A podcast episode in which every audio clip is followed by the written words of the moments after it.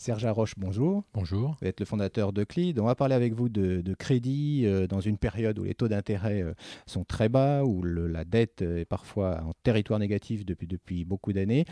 L'endettement peut servir aujourd'hui de peut-être de meilleure façon. On peut s'endetter de manière entre guillemets intelligente? Alors, on peut toujours s'endetter de manière intelligente et, euh, et, les taux ne sont pas un facteur déterminant de l'intelligence de l'endettement. Euh, il ne faut pas oublier une chose, c'est que le taux, c'est le risque que prend la banque sur un client. Et aujourd'hui, il n'y a pas une banque plus courageuse qu'une autre pour prendre plus de risques avec un même taux. Donc le taux, c'est l'addition d'un ensemble de risques qui sont liés aux engagements, à l'apport, à la durée, au risque client, aux revenus, au taux d'endettement. Donc tous ces éléments-là vont déterminer le taux. Le fait qu'on ait des taux intéressants aujourd'hui a un revers, c'est qu'on a des rendements qui sont très faibles. Donc euh, des taux élevés veulent dire, aussi des rendements obligataires élevés. Donc la notion de taux est tout à fait relative et à remettre dans un contexte économique qui est celui du moment. On le sait, on a euh, euh, peut-être par expérience ou peur de la dette, et on, a même un proverbe qui nous dit bah, finalement qui paie ses dettes s'enrichit. Donc on est dans cet esprit-là depuis longtemps. Alors on l'est depuis euh, plusieurs euh, générations, voire centaines d'années, puisque dans l'inconscient euh, judéo-chrétien aujourd'hui de, toutes les civilisations européennes, entre autres, devoir de l'argent à quelqu'un, c'est pas beau. Et donc le réflexe inconscient que l'on a, c'est de dire dès qu'on peut rembourser sa dette, on la rembourse. Si je fais un parallèle avec une entreprise, une entreprise qui va s'endetter pour se développer, à aucun moment elle va envisager de rembourser ses dettes parce qu'elle a fait une belle année cette belle année, elle va, elle va utiliser le bénéfice pour le réinvestir dans le développement et la croissance.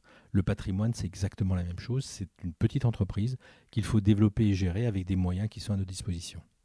Euh, justement, de, quels moyens on dispose aujourd'hui pour euh, peut-être faire une analyse différente?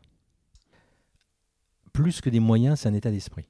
Il faut accepter que la dette, quelque part, c'est quelque part notre meilleur ami.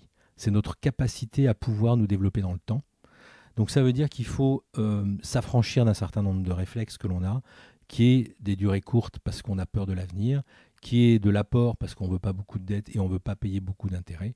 Le taux d'intérêt, c'est le loyer de l'argent. Donc c'est la capacité que l'on a à conserver une somme plus ou moins longtemps pour en faire quelque chose. Donc il faut avoir un objectif et que cet objectif soit rentable, c'est évident. Mhm. Oui, quand vous parlez de l'apport, si on parle de l'immobilier par exemple, on sait aujourd'hui qu'il y a des banques euh, qui exigent forcément euh, un apport qui soit significatif et quand on n'a pas d'apport, on a du mal. Oui et non. Euh, une banque, elle va d'abord se protéger. Il ne faut pas oublier que le crédit, pour une banque, c'est un produit de placement. Donc elle va placer de l'argent chez un individu qu'elle ne connaît pas, donc elle va étudier sa situation, elle va mesurer le risque qu'elle prend, et par rapport à un placement, la différence est qu'elle va définir son rendement en fixant un taux d'intérêt. Donc oui, la banque va spontanément demander le maximum de garantie. À nous, euh, architectes du financement, de structurer et d'organiser à la fois les ressources du client et le montage financier pour qu'on mobilise le minimum de ressources disponibles pour faire d'autres choses.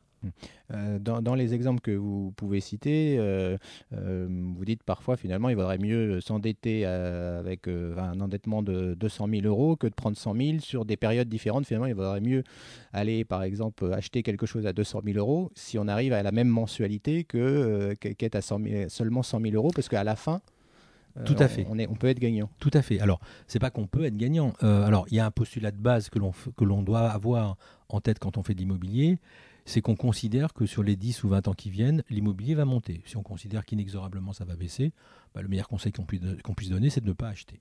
Mais si tant est qu'on ait accepté ce postulat de base, euh, emprunter 100 000 euros sur 10 ans, grosso modo, c'est 1000 euros par mois. Emprunter 200 000 euros sur 20 ans, c'est aussi à peu près 1000 euros par mois.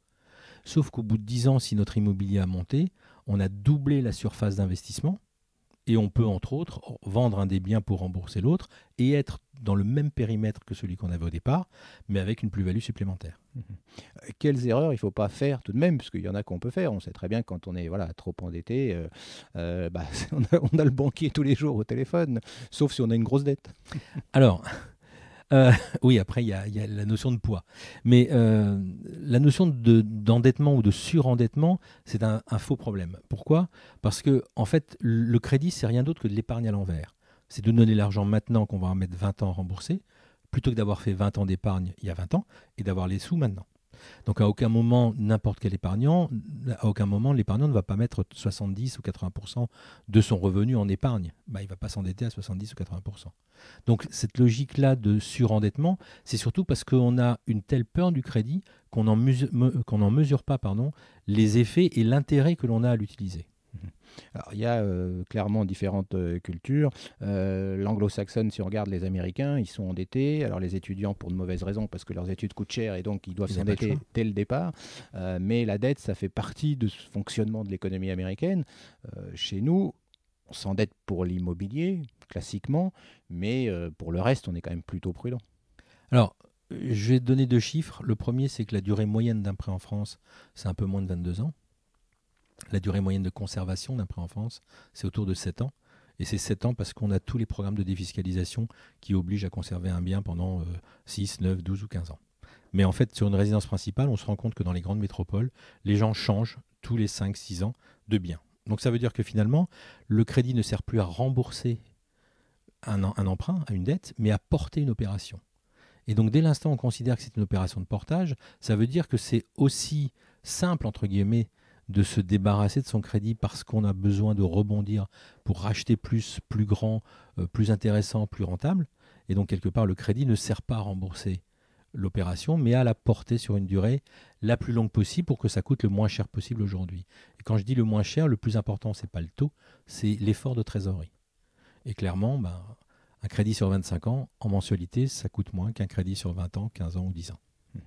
Euh, vous parliez des, particuliers ou des professionnels, les deux sont concernés parce que les professionnels ont peut-être plus l'habitude de, bah, vous parliez de trésorerie, de gérer voilà, ces aspects-là. Les particuliers, ils voient euh, leur mensualité et les charges qu'ils peuvent avoir au mois le mois. En théorie, c'est différent, mais dans la pratique, on se rend compte que malgré tout, un professionnel, c'est d'abord un particulier. Et il va d'abord raisonner avec ses propres craintes. Et sa première crainte, c'est l'endettement, c'est de se dire je ne veux pas de dette, je ne veux pas devoir d'argent à un banquier, donc je vais structurer ma tournure d'esprit, ma façon de penser, en me disant bah, je vais devoir rembourser mon crédit le plus vite possible, comme ça j'en suis débarrassé. Les contraintes économiques de son entreprise le poussent à comprendre que lorsqu'il fait un bénéfice, bah, plutôt que ça parte chez le banquier, bah, il va réutiliser sa trésorerie pour réinvestir, se développer, recruter, changer de changer d'endroit, euh, de changer son parc informatique, bref, croître. Et quand il est particulier, bah, il est dans cette logique de dire demain je ne sais pas ce qui va m'arriver, demain je peux perdre mon job. Euh, avoir un crédit aujourd'hui, avoir la capacité de rembourser, quand on a perdu son job, c'est quand même beaucoup plus intéressant parce que ça nous laisse ce cash-là qui aurait servi au remboursement pour pouvoir se former, redémarrer dans la vie, monter sa boîte, plutôt que d'avoir remboursé, ne plus avoir de dette, mais ne plus rien avoir devant soi. Eh bien, merci, ce sera le mot de la fin. Merci Serge. Alors, je vous en prie avec nous. Merci.